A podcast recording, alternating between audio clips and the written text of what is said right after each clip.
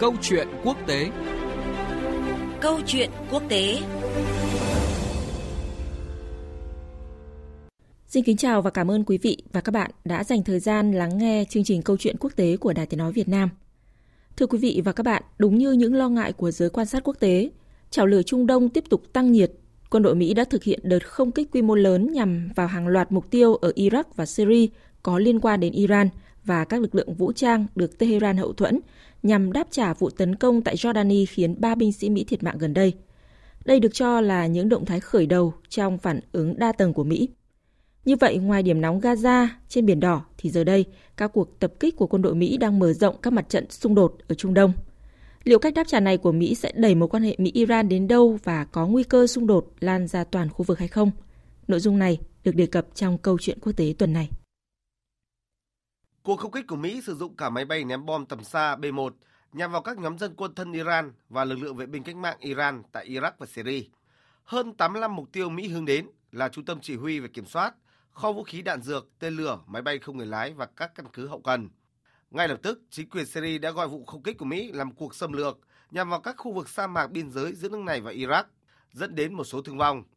Trong khi đó, quân đội Iraq cảnh báo bước đi của Mỹ có thể gây thêm bất ổn đối với khu vực Tuy nhiên, Bộ trưởng Quốc phòng Mỹ Lloyd Austin tuyên bố đây mới chỉ là phản ứng ban đầu và sẽ có các hành động tiếp theo nhằm đáp trả vụ ba binh sĩ Mỹ bị tấn công thiệt mạng tại Jordani hồi cuối tuần trước.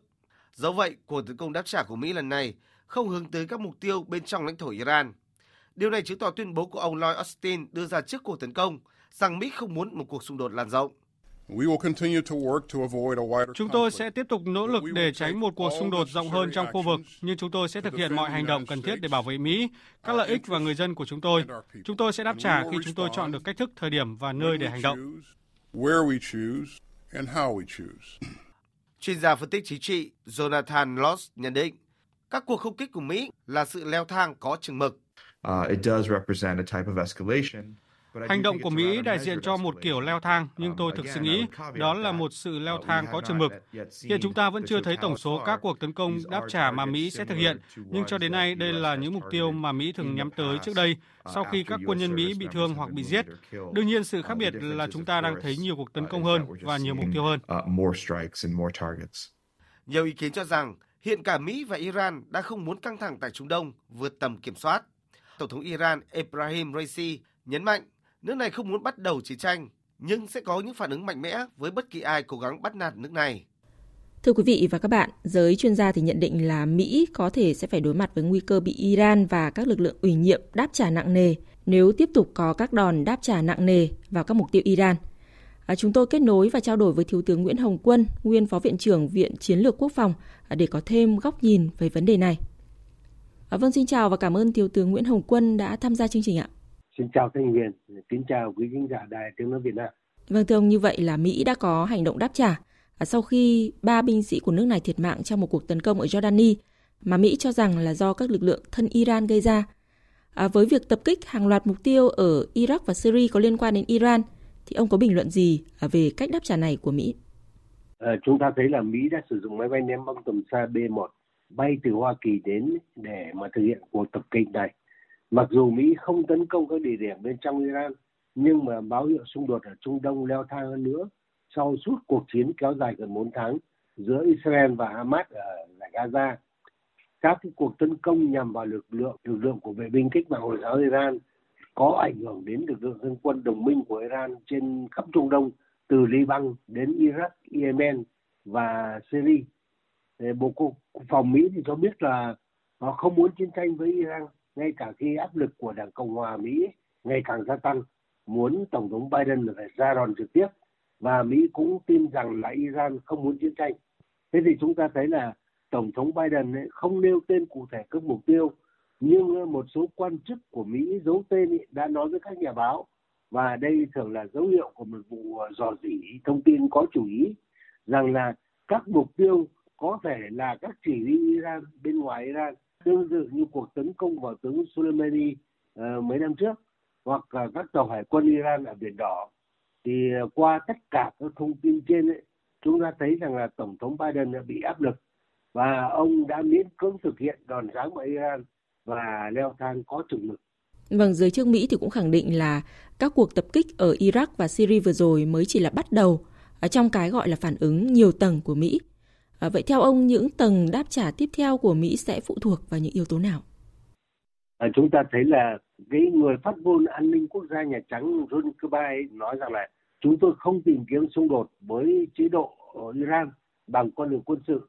Cho nên là chúng ta thấy là những cái tầng đáp trả tiếp theo nếu có của Mỹ sẽ phụ thuộc vào mấy yếu tố như sau. Yếu tố thứ nhất là chính quyền Biden đang phải chịu rất nhiều sức ép trong nước trong năm bầu cử tổng thống, đặc biệt là sức ép từ các cử tri trẻ và ừ, cử tri là người Mỹ theo đạo hồi.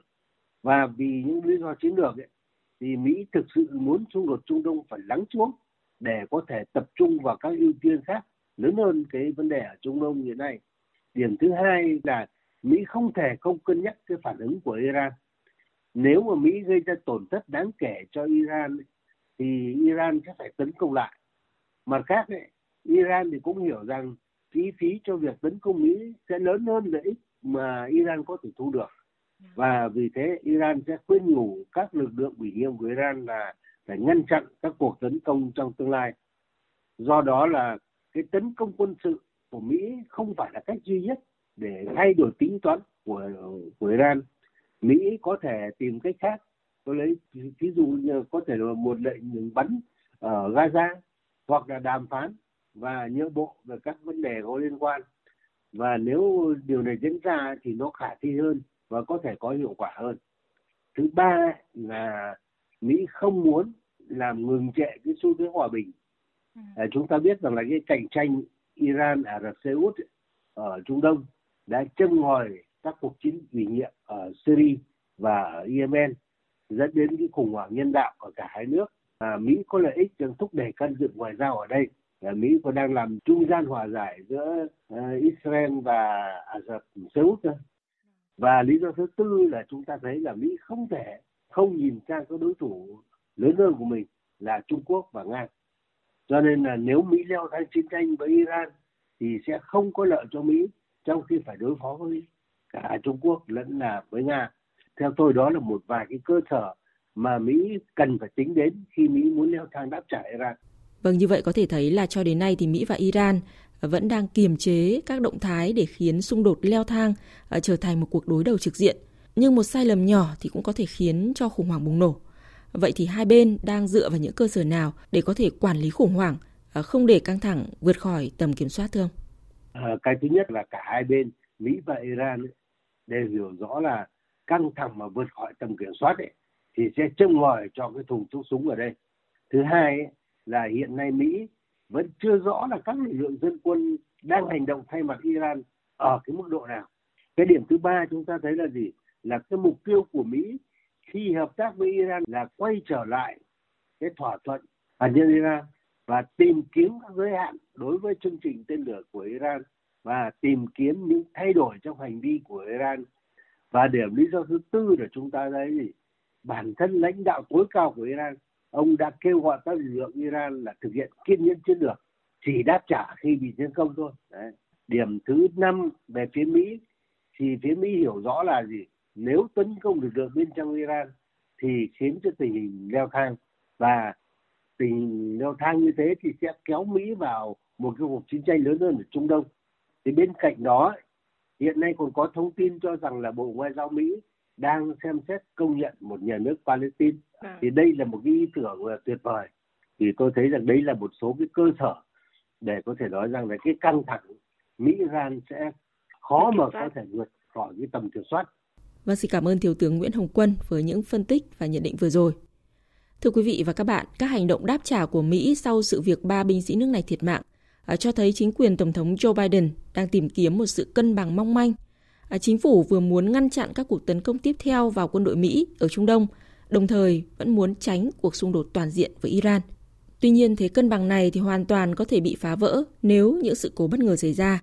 Vì thế, điều quan trọng là các bên cần phải kiềm chế, nếu không thì vòng lặp trả đũa không biết bao giờ mới kết thúc. À, đến đây thì thời lượng dành cho câu chuyện quốc tế tuần này cũng đã hết. Xin chào và hẹn gặp lại quý vị trong các chương trình sau.